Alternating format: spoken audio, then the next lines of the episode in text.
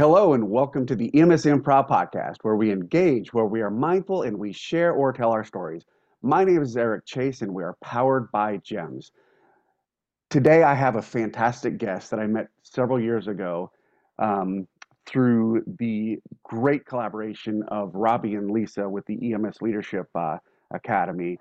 Uh, this person has uh, taught me a lot of things about being self reflective, about validating uh, humanity and feelings, uh, about education and how to see things differently.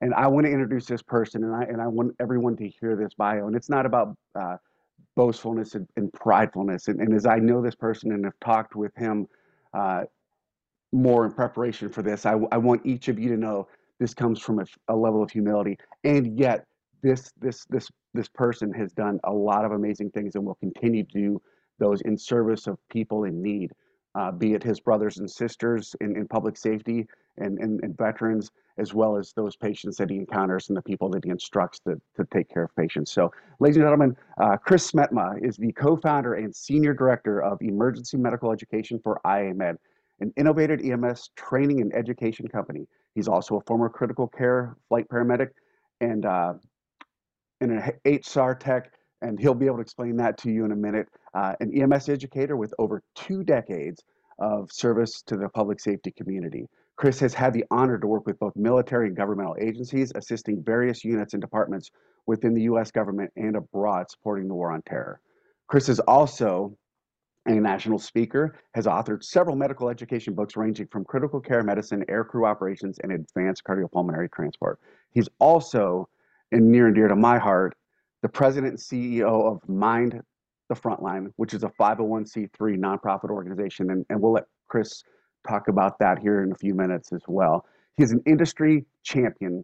He uh, stands for organizational culture and mental health awareness with a passion for professional development and the advancement of EMS through the diversity, dynamic change, and innovation that he wishes to work with people, be, become more creative and collaborative. Chris, welcome very much uh, to the EMS Improv Podcast. Eric, thank you so much. It's been an absolute honor to be on your podcast. And, you know, we've been trying to connect for a while, and I really appreciate this opportunity just to connect with you, sir. That, that makes my heart happy. And as we both were talking, you know, we know life happens, and, and we find that as we try to do things, oftentimes when we hit a an obstacle, if you will, or a challenge or an opportunity that different synonyms for the same thing that different people see. We just continued to see it as an opportunity to meet again. Um, we never said no, right? We, we did not deter ourselves from the opportunity that has finally availed itself to us to be together here, um, looking at each other. Uh, we've also grown significantly in this time. So I think honestly that the universe worked in the most perfect way for this to be the moment that we're supposed to share some time together because every person that's going to hear this through people that already know you and the people that are going to get to know you and that are going to reach out to you and help support your organizations and be a part of them uh, th- this is the best time. So what i'd like to know is is ia med you guys have done great partnerships. This was a brainchild of of yours and, and i'm assuming you had a little uh, nuclear uh, group of people that also helped keep you on point and, and gave you perspectives. So will you tell us and our listeners how IAMED started and what your mission and vision is for how you help people?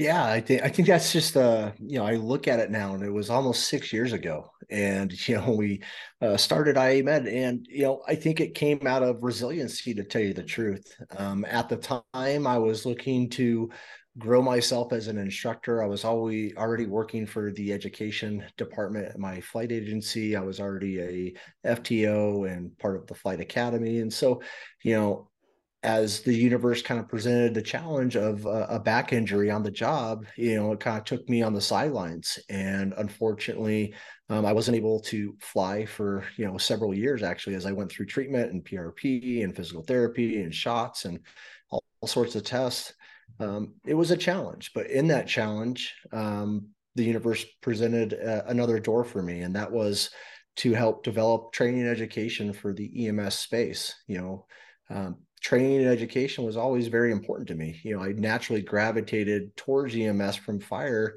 just because I liked the sense of connecting with individuals on their worst day and making a difference. You know, I, I enjoyed being of service to others really, and I felt like I was could make a bigger impact in the critical care, uh, critical care realm just because it was something that was near and dear to my heart. I I don't read books. You know, I'm not a huge book fan. I am now, but before I was growing up, I never read any books. But when you put a critical care manual in front of me or a Jim's book or, you know, some of those advanced literatures, man, I would just soak that knowledge up because it was intriguing to me. It was fascinating.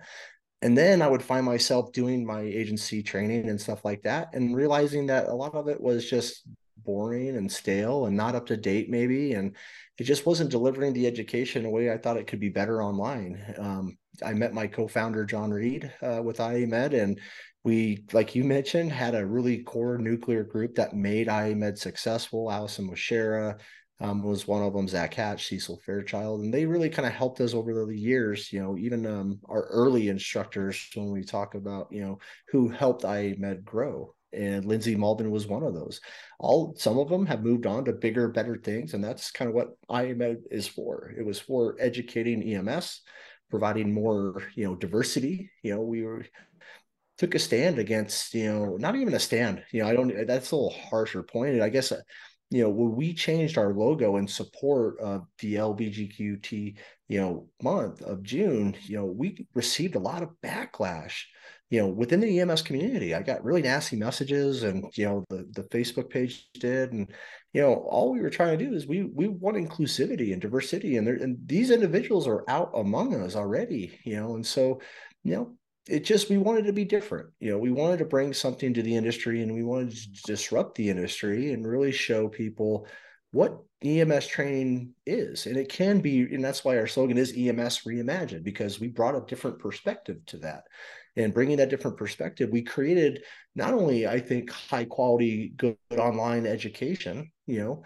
we have pushed others to also, you know, set that same bar within their own organizations. But within that, we've also created a community of just like-minded individuals. There's thousands of them, you know, across the United States that are first responders that like the type of education that we put out, how we put out the education, making sure that the comments are well managed and you know that we're having constructive discussion. If we see any bullying or anything like that, we're very quick to end that and ban that user because that is setting a precedence within the industry. When you have someone that everybody kind of looks up to, um, that organization when they're doing certain things that in my own personal feeling and you know my own character this is my opinion i feel is just just being right you know?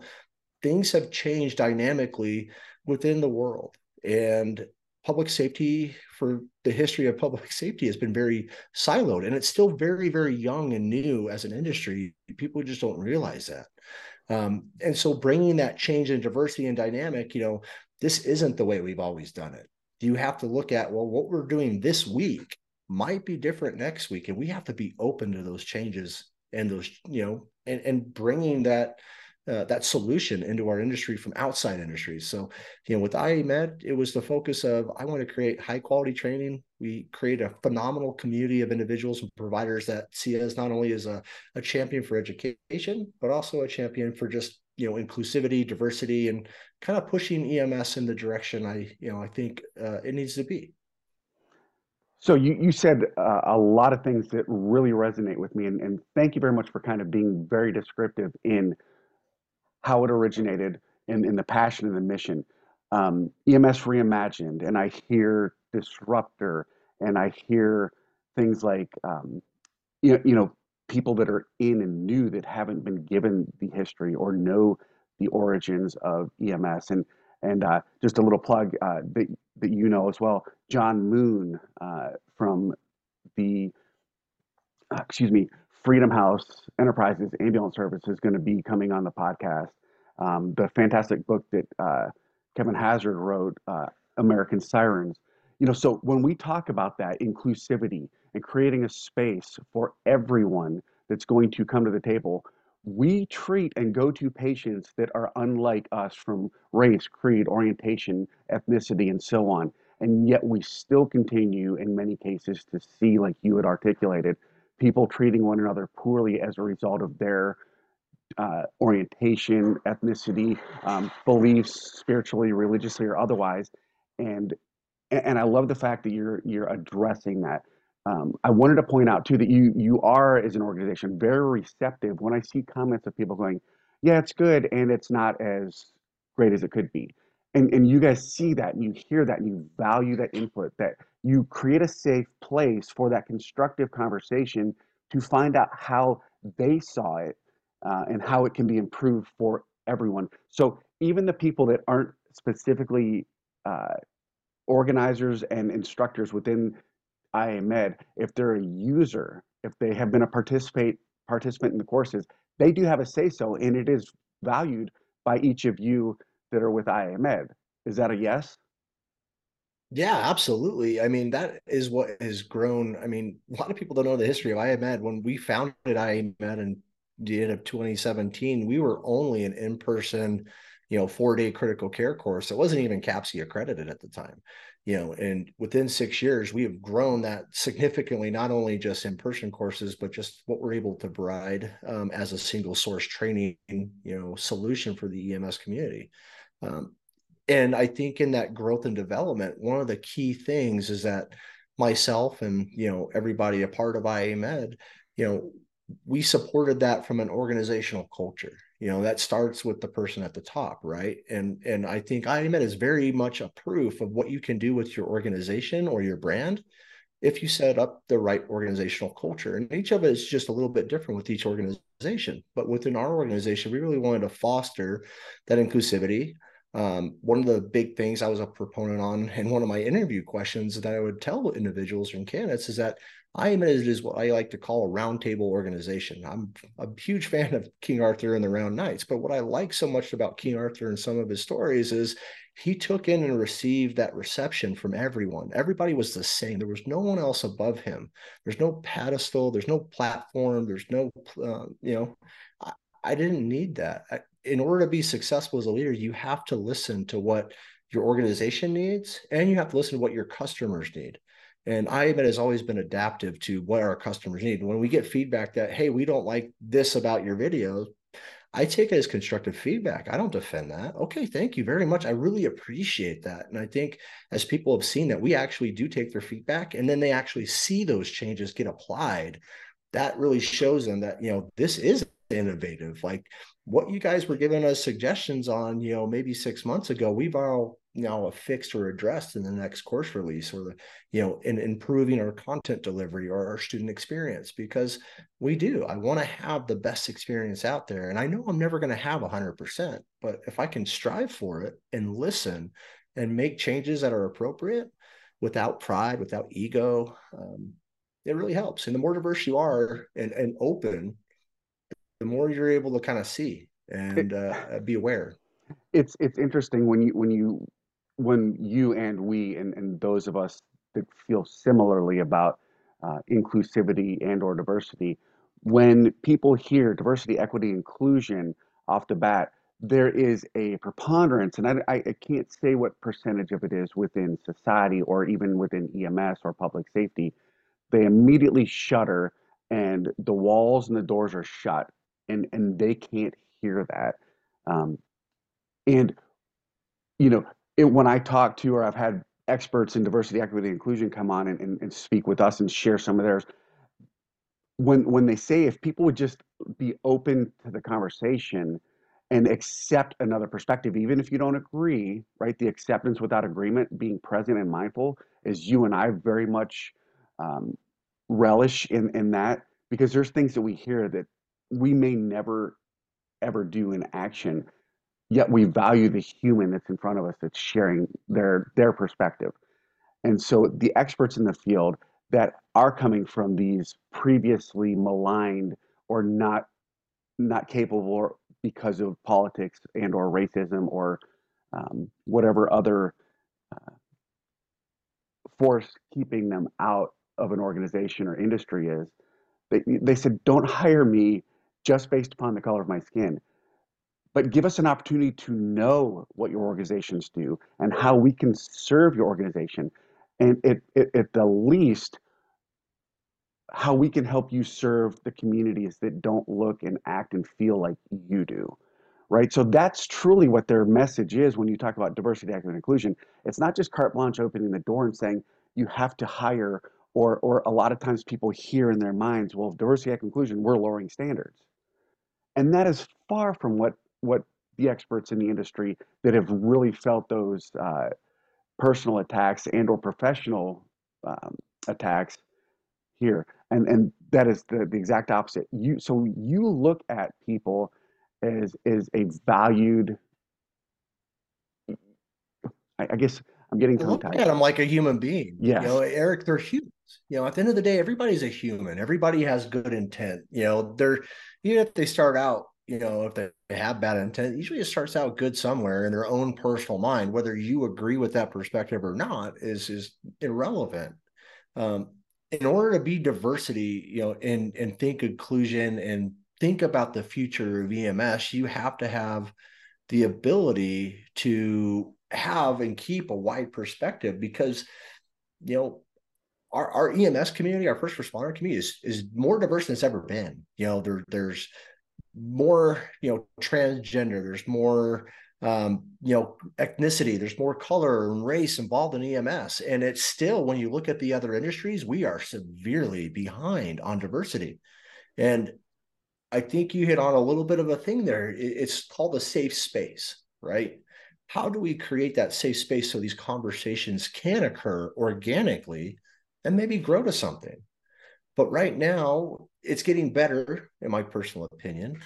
But historically, we haven't provided that safe space. And it's been well known, and not only well known, established practice that we don't have a safe space. And we saw, and we are still seeing that the industry does have a breaking point. And these individuals that don't have a safe space, well, they're not successful in self recovering themselves and they're dying by suicide at higher rates than they've ever experienced in our industry. So you can't tell me that what worked last year or the year before is working today because it's clearly failing. And we're not adapting to it near as quick as we need to.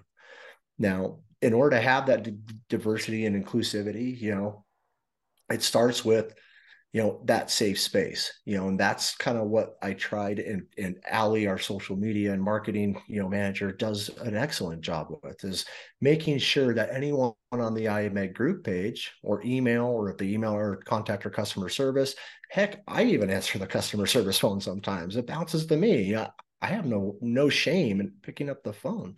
But I want to make sure that individual is heard.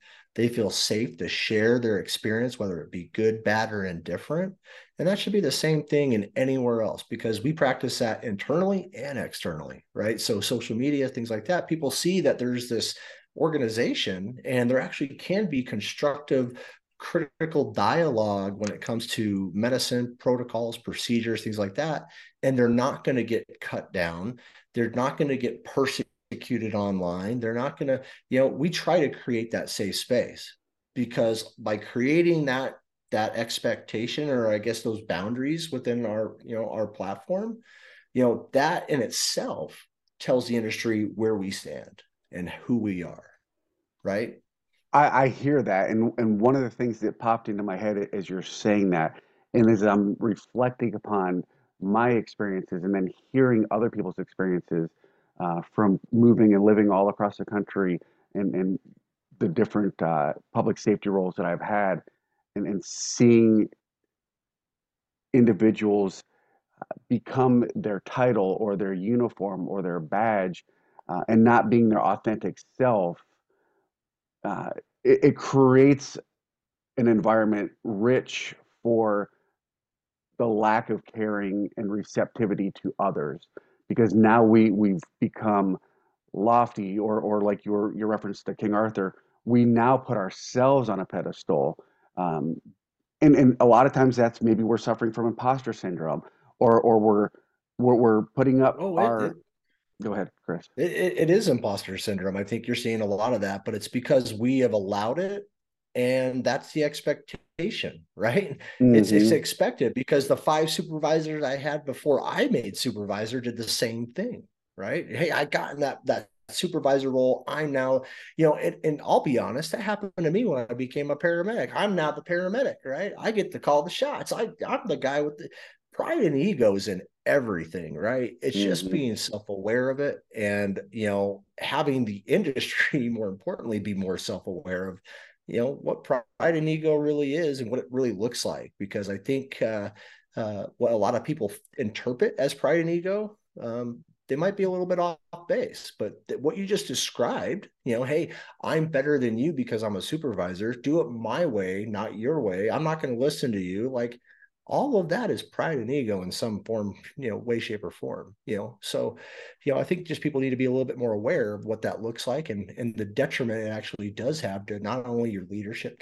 capabilities but your own personal growth. You know, I tell a lot of people um, the moment I actually started learning a lot more was when I started saying I don't know because yeah. I finally took that humility step. I took that step into, you know, we talk about the bell curve, man. I was riding that bell curve as a medic and then a flight medic. Hey, look, I'm I got a patch. I, you know, it says, well, I got my wings. I'm I'm the best medic out there. You know, and so it, it, it happens to all of us. I'm just trying to bring more awareness to it and then bring it into the organizational culture because if we can start identifying and being aware of it in an organization and the organization can set boundaries of like, hey, you know, that's ego. You know, we can now, okay, nothing wrong with that, but now we can actually start addressing the problem versus saying, I don't know what I don't know and I'm going to be blind to it. So that's interesting perspective. Uh, we all have blind spots, and and when we deal with communication and we talk about feedback, a lot of times we still hear that that I was being criticized, and we're trying trying to make that paradigm shift to giving and receiving feedback. And and Ryan Thorne and myself, uh, on, on our most recent time with the EMS Leadership Academy, uh, we were talking about normalizing the accountability conversation and, and whatever that looks like from a positive perspective, from a performance improvement plan perspective, from a the, the person has done enough to basically remove themselves from the organization. You just need to help facilitate that with them. Uh, you know, the addition by subtraction type thing. You, get rid of the negativity to improve the overall culture. Um, but they've done it themselves. You know, they, they haven't done what the expectations are. They haven't met them. And when we can be okay and, and thrive where we're creating a safe environment, inclusive, um, diverse, and, and, and again, that, that's not always, you know, uh, people of color will tell me that they're not just saying that you have to hire a person of color. You have to be diverse in order to have the positive culture uh, the growth mindset of a culture and organization to continue to serve those people and, and take care of one another when the times get hard. And I know um, we're, we're segueing into when times get hard. And one of the things that I see is, is tagged on emails that we share back and forth. It's, it, it's Chris, it's, it's okay to not be okay. And I want to know if you're comfortable sharing why that's important for you to share, why that's such a public thing for you. And and before I get to you asking this question, I want to point out that the, the space that Robbie and Lisa created and, and share when we do those uh, academies and the summits, and, and we're sharing what we believe to be uh, really good information with people, and, and they create that space for people to come in there and, and hear, I know or knew that you had been dealing with some pretty weighty stuff emotionally, and however that looks like for you. And as I have walked through my weighty stuff from depression and anxiety and, and 30 years ago, suicidality, um, and or deal with my wife and other people. It, there, there's a, a thing called validating and accepting and seeing people and honoring them in their moment. And and I said something to the effect that I see you, Chris. And I remember hearing their comments of, you know, saying, wow, because it was something that we all felt. We we became rather relational versus simply transactional in that moment where we were uh, creating a space and an opportunity. And, and I and I literally, um, whatever you were physically and emotionally going through, I, I knew some of that. And at the same time, I don't need to know all of it to know that you were hurting. And yet you still put your best foot forward and you still shine brightly and you still are a beacon of hope for people. So as as we talk about that, it's okay to not be okay and your walk with your mission for your 501c and the changes that have been made that you need to make and, and want to make public that's a mission and a passion. And if you haven't walked in those shoes already you seem either not genuine not authentic and people don't want to hear you but you are all those things. And i want to give you an opportunity to just say this is how i also want to help people it's not just through education from a from a knowledge standpoint on ems training but you also want to help people when it comes to emotional uh, spiritual uh, damage, trauma, moral injury, post traumatic stress. So I'm going to shut up and let you go. no, that was really thoughtful, and and you're right. What really stuck with me and made me kind of continue to stay contact with you is, you know, first off, Lisa and Robbie did a phenomenal job with the EMS Leadership Summit last year, and it was great to get those like-minded individuals together. And I, I shared a story and, and a talk that I had just written, and it was it was my first time kind of delivering that, and it felt better to do that as a recording versus live and in person, just because, you know, there as you mentioned, there was some um, there were some very challenging times I went through, and and I'm sure there's a lot of people out there listening to this, and so I just want to kind of share a little bit. I like to say, hey, you know, if you're going through something, you know, if you hear my story, this might actually trigger you, and if it does, you know, please reach out um, via the National Suicide Hotline. You have your friends. Heck, you can find me on Facebook.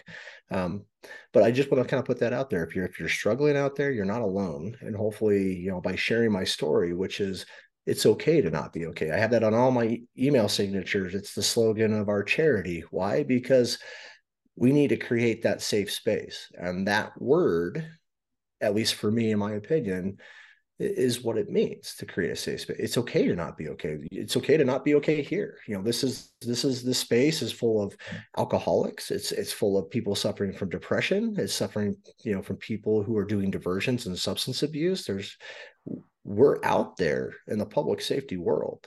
Okay. We're just not verbal. They're the ghosts in the background. Those are the ones that you don't hear about. And the ones that you do finally hear about, it's either because they got better and they finally got help, or it's they didn't have enough with them to self recover and they're no longer with us.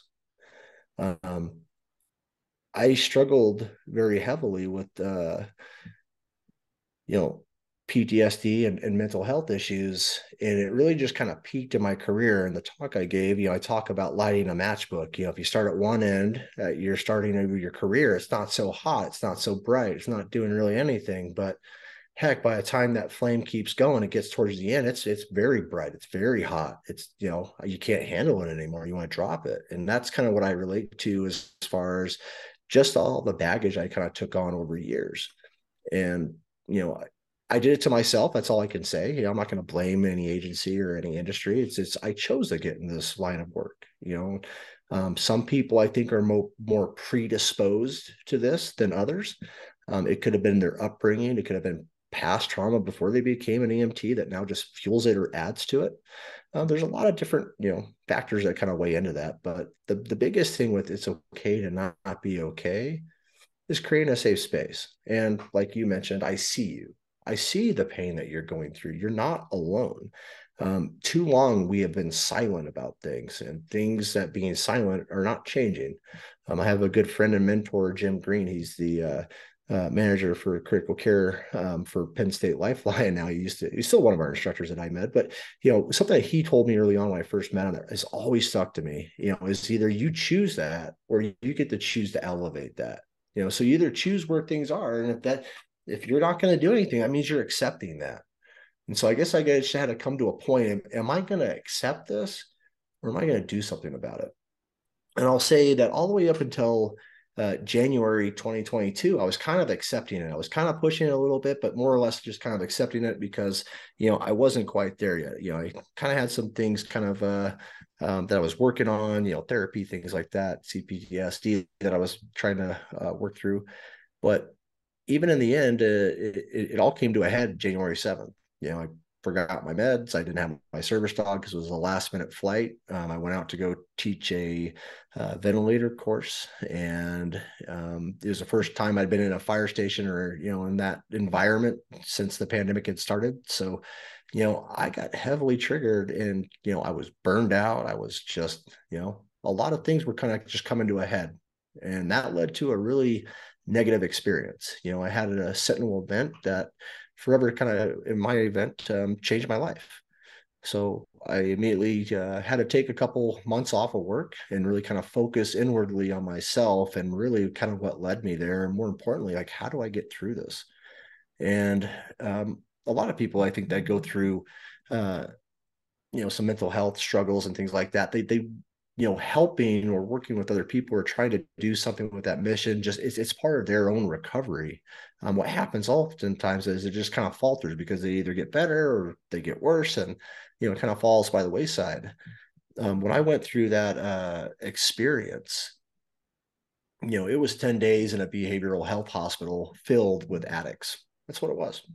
People recovering from dts people coming off of heroin fentanyl you name it. I was the lone person in there that was in there for a suicide attempt. They put me in the same place I would find all my other patients. You know, it was not a good facility. Um, they did not have the greatest treatment. They wouldn't let me bring my service dog in. They, it was a horrible, horrible experience for a first responder in, in need. And what I realized after that experience, and I still do to today, is this industry really doesn't have its stuff together. They don't, not by a long shot. I walked that line. I saw what the healthcare process was. I've been through that. And it didn't work at all for me. I'm not saying that other people out there don't have a similar experience or a different experience altogether, but for me, the system failed me. And it's failed me in the past when I try to use EAP over the years. So, taking to Jim Green's comment, I decided not to accept it anymore and to disrupt it. And so that's when we started the Wounded Medic Foundation. And I started kind of getting some traction, getting some people together and trying to organize a mission. Um, and then over the time, we started getting more and more interest from you know other first responders dispatchers you know law enforcement nurses even like hey is the Wounded Medic Foundation for me? And you know we're like yeah yeah. But you know in the naming and, and the initial mission when i created it you know i just didn't have that wherewithal. I didn't really know what i don't know and now i do. And so we you know we're currently in the middle of the rebrand and relaunch of the mind the front line organization or foundation. And the reason for that is it's it's inclusive of everything on the front line when it comes to public safety, dispatchers, current and, and former veterans, you know, active duty military, law enforcement, EMTs, firefighters, you know, all of them, physicians, nurses. We we care about everybody that's on that front line you know um, and the biggest driving portion for mind the front line is the fact that you know, just like with education I met, I felt like it's it's not going the right direction the way I agree. So I can either accept it or I can do something about it. Whether I'm doing the right thing or not, if it's is the right way, I, I can't answer that right now. It's too early. Um, but with IAMED, everybody told me that wasn't the right thing either when I started. And you know, here six days, six years later, it's it's you know, it's made a difference, I believe, in our community. You know, not just you know from a revenue or business side, but high quality education, high quality patient care. You know, when you improve a whole region and they understand and can deliver better medicine, that's an impact you just never see and you can't measure. And I'm hoping to bring that disruption into the mental health space because it wasn't, it didn't do me right. So, you know, having a good EAP program with people that are trained, they're first responder based. I mean, we have law enforcement, we have military that active, you know, that are active on our peer support team being inclusive of all of that. We have a a physician who has struggled on our board. You know, we're uh, myself. You have a veteran. You know, we are trying to bring all perspectives to look at this and go, okay, it's not working. What do we think is going to work? And so that's taking feedback from the community. That's taking our own experiences. That's bringing in outside subject matters to help us grow and go down the right path. But we want to have a, an inclusive peer support channel, you know, EAP program. I, when you say EAP program, I think a lot of people just shut down right after that. This is a this is a support program, really. You know, whether it be mental health, wellness, health, you know, anything. But we want to start breaking that connotation down of, you know these words these buzzwords we've gotten used to over the years that now create mental barriers because that's the trauma we've experienced. When someone says eap program and i hear about a bad thing that they went or i associate that with oh shoot bruce did this and now bruce isn't here because bruce had a mental health problem. I, I don't have a mental health problem. I'm not going to go to eap we don't we want to remove some of those barriers. So you know when it comes to the wounded medic foundation and now, now the mind the front line foundation i think you're going to see that one of the things you'll find if you ever give talks about EMS and mental health is there's not a lot of data out there. There's almost none. There's no data out there that shows any one of these EAP programs actually works. They're just federally mandated. So wouldn't it be nice to have data and research behind this? So that's the other mission of the Mind the Front Line is we want to be able to collect data we want to be able to get research behind this so we can understand what is really working and what really is not working because we really don't have a barometer let alone a anchor point you know to where to go. So you know it's all inclusive of how we disrupt things. It's no longer am i accepting it. I was able to find like-minded individuals like i did with IAMED that are passionate about mental health and first responders and and you're seeing that organization in its very infancy you know infancy stages and it's growing so, Chris, I want to thank you for being radically um, transparent and profoundly vulnerable. Uh, for, for people that are hurting and, and struggling that don't believe that there's a resource out there for them, uh, and all the people that I know through collegial uh, interactions and professional relationships, we have those resources available to you, and we know that one size does not fit all. Um, you know, from from your placement, you've experienced that specifically, and you can speak to that and and what you've heard from other people that have been inappropriately uh, placed in, in whether it be treatment or um, not having trauma informed therapists and counselors and psychologists and psychiatrists. So building building that understanding and awareness. Um, when you said accept, you know, you, we're, we're not going to continue to accept this uh, similarly to we can't continue to accept an environment and a culture that is that is um, holding people down and not allowing them to thrive and, and truly be their best, most authentic selves, uh, knowing that we've come with burdens and pains and hardships and guilt and shame. Uh, in, interestingly, as you as you shared today, it reminded me I was uh, I did a podcast with Dave Dashinger uh, and a licensed clinician the other day uh, on responder resilience, and it was the first time I told my almost entire story. And I thought as I was saying this, this is important to share. And I immediately went to what I'm being too vulnerable, and I might lose business opportunities or relationship opportunities.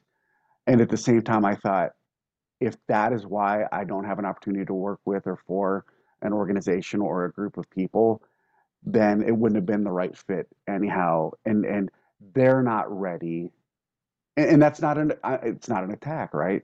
They're just not where they are in a growth mindset for this thing, and they may do exceedingly well in the things that they're doing exceedingly and exceptionally well at. Um, but if hearing my story and me dealing with the consequences of my actions and behaviors is off-putting or frightening to them, uh, I, I understand that because we are human, and and hurt people do hurt people, right? And and lastly, before I give you an opportunity to kind of to close out and give people an opportunity to find out where they can connect with you and IAMED or um, your new rebrand organization, uh, is that we are both walking stories and living stories of resilience and redemption. We have overcome and are working through and continuing to share not only our passion but our prior pain. And we don't identify as that anymore. It is something that we had to deal with or are dealing with. And we have a light that we can jump into those holes with of darkness with those people that are suffering. And when they look at us and go why did you jump in this hole with me? Well we have a light and we know a way out. And as long as we can help get them out there's paths that they can take once we get them to a point where they accept what's going on and also a light of redemption.